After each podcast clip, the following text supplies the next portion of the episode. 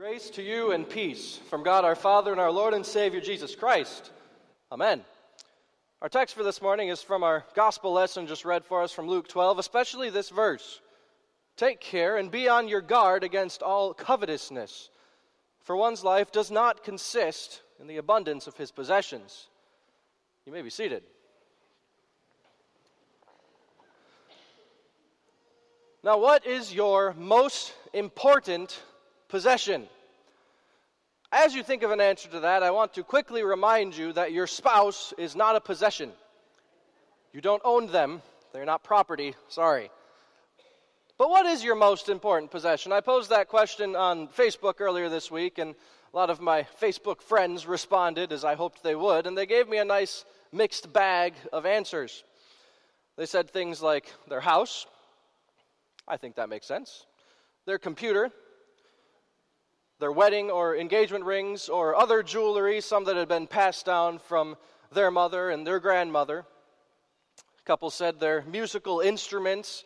One couple said a wine jug that they had purchased while they were in Turkey. I also had one friend say that air conditioning was their most important possession. I think they may have been kidding, but they also very well might have been serious with how the weather's been these last few weeks.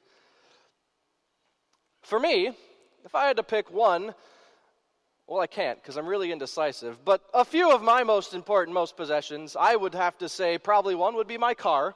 It helps me get places. Maybe my computer, probably though my cell phone, as I'm sure it's very important to a lot of you. And then my wallet, and especially the things in my wallet like my money, my license, my credit, debit cards, the access to everything that I own, really. And what I learned in hearing these answers and just experiencing life in general is that we are definitely a people that value our possessions. The things that we have, we think they're important. And rightly so, for the most part, I would say, is the things that we have help us to live. God uses our money, our possessions, to provide for us. Without a house, we would have nowhere to live. Without food, we'd have nothing to eat. Without air conditioning, we'd be dripping in sweat the entire day. Without money, really, we couldn't pay for any of this stuff. We wouldn't have a way to, to get any of it. It helps us take care of ourselves, our spouses, our families, and ultimately, there's some things that just bring us a little bit of happiness here and there some musical instruments, some jewelry, a computer. Nothing wrong with any of that. And for you, I'm sure this is not a new revelation. This isn't a surprise to you. You know all this.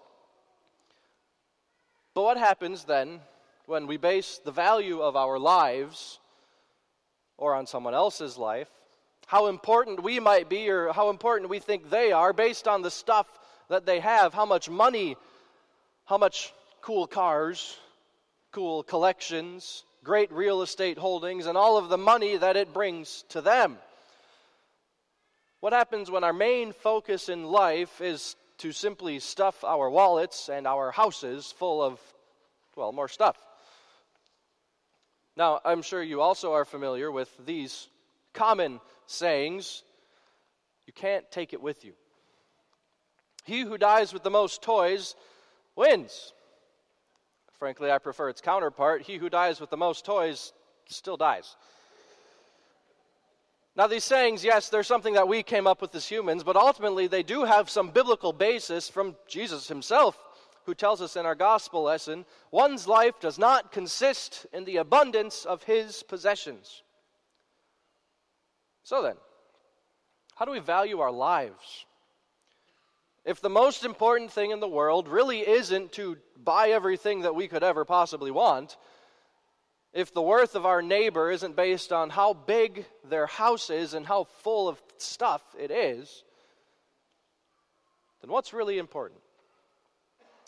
There's been a recent commercial put out by a company called Groupon.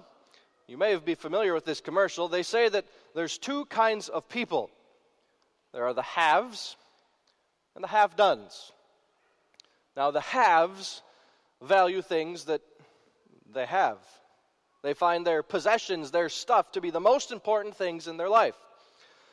Whereas the have dones, yeah, the possessions are important, but what they really enjoy, what they really find to be important in life, is the experiences. The things that they've done, the places that they've seen, the different things they've tried and experienced.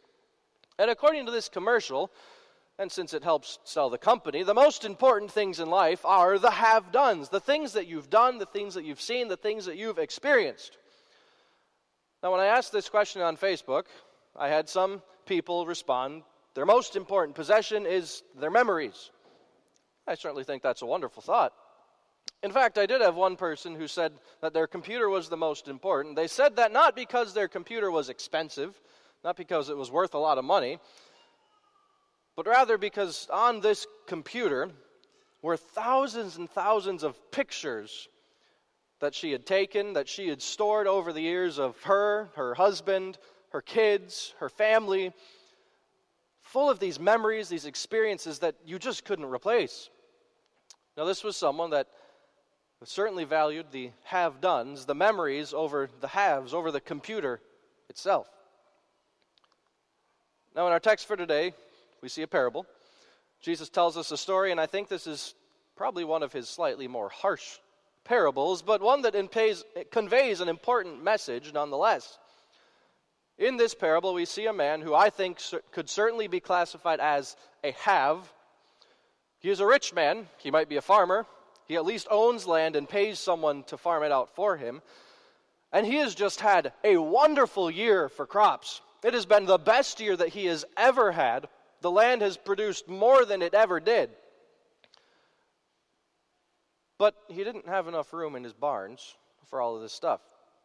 So naturally, he takes the easy way out and tears down the old barns and builds bigger ones bigger, better, larger, huge barns to stuff everything that he has in it.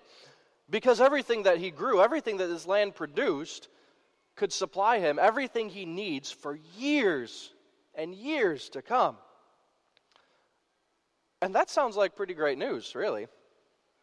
So he says to himself, Self, you have done a great job getting all of this stuff. So take some time off. Take a few years.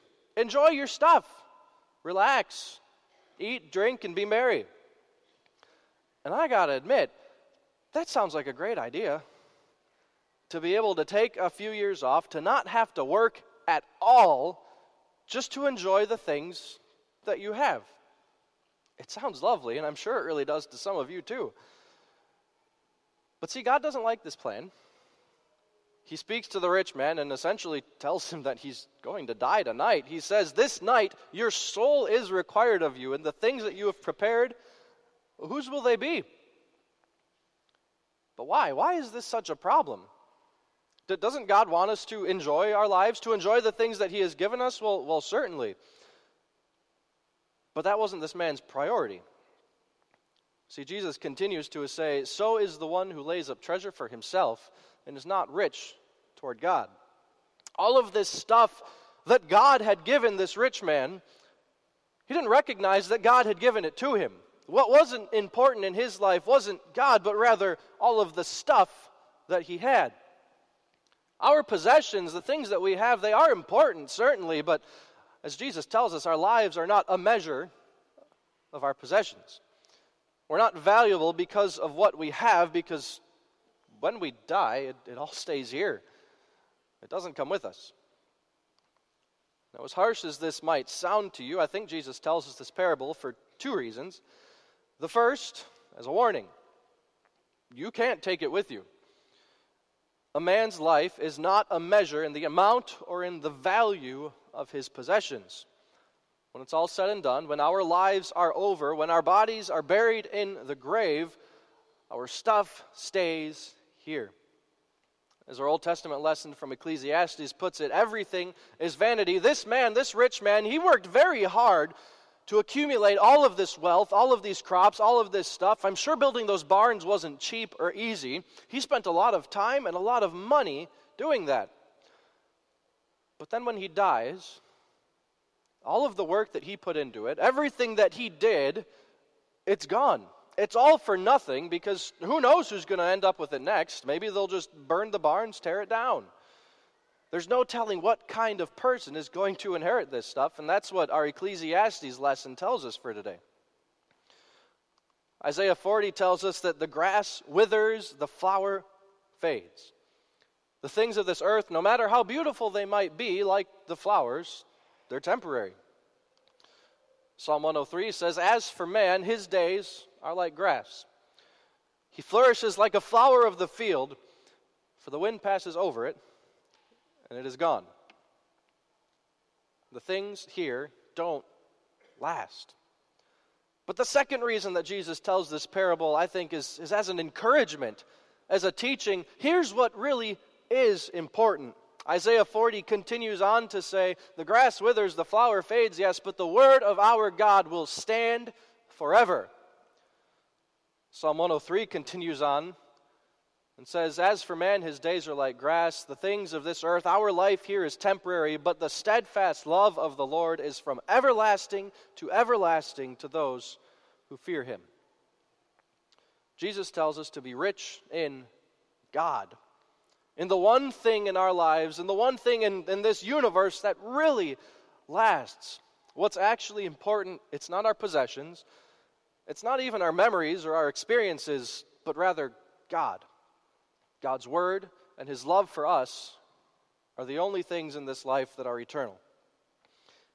In Christ, we really have everything we need, everything we could possibly want, no matter how much we have or don't have, no matter how full our wallets or our barns might be.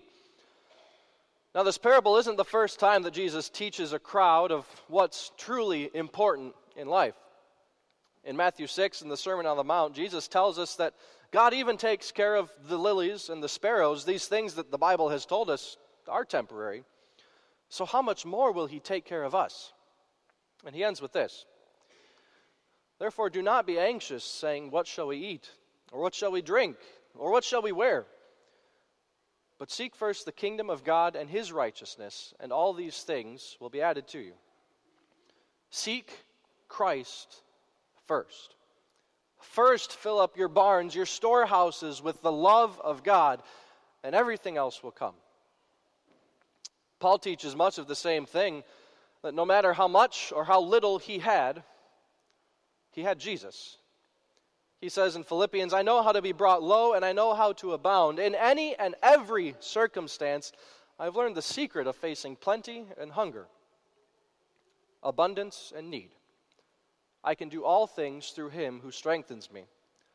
Because Paul knew that no matter how much he had, no matter how little he might have had, no matter how many times Paul was beaten, imprisoned, he still had Christ.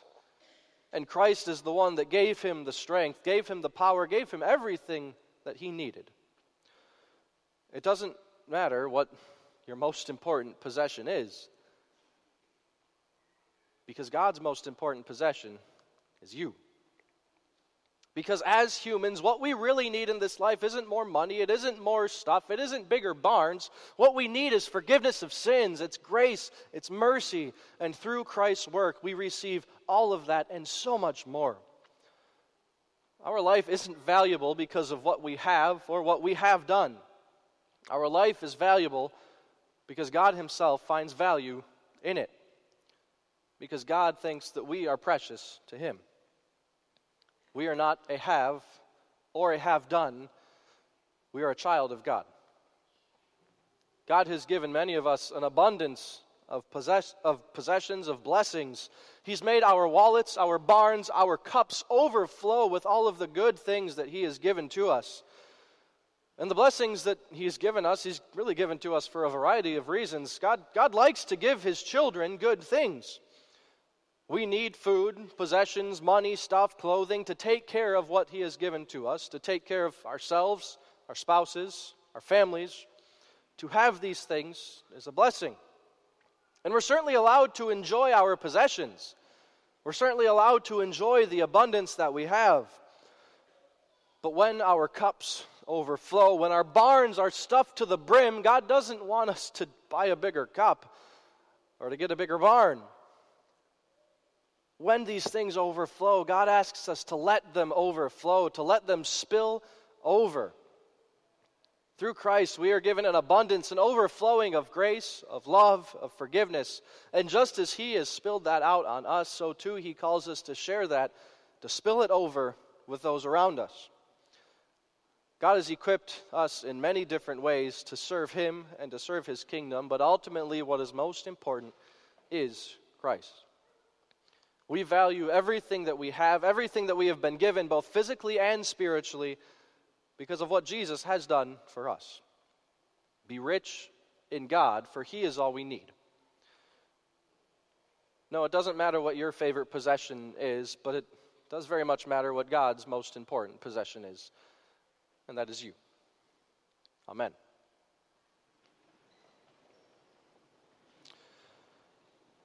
And now may the peace of God, which passes all understanding, guard your hearts and minds in Christ Jesus, who has done everything for us that we could possibly imagine. Amen.